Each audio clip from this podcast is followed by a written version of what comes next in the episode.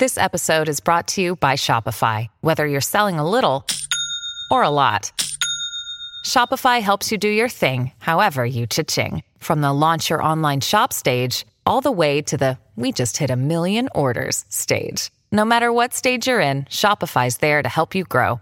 Sign up for a $1 per month trial period at shopify.com slash special offer, all lowercase. That's shopify.com slash special offer. Grab the crayons and pull out the coloring books.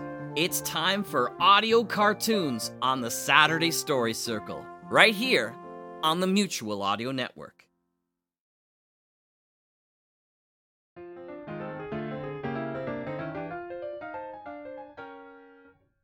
Welcome back to the Saturday Story Circle here on the Mutual Audio Network.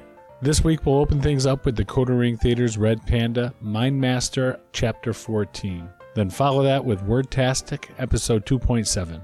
In this episode, Alpha Team agents David and Lily have encountered a ghost on Plague Island.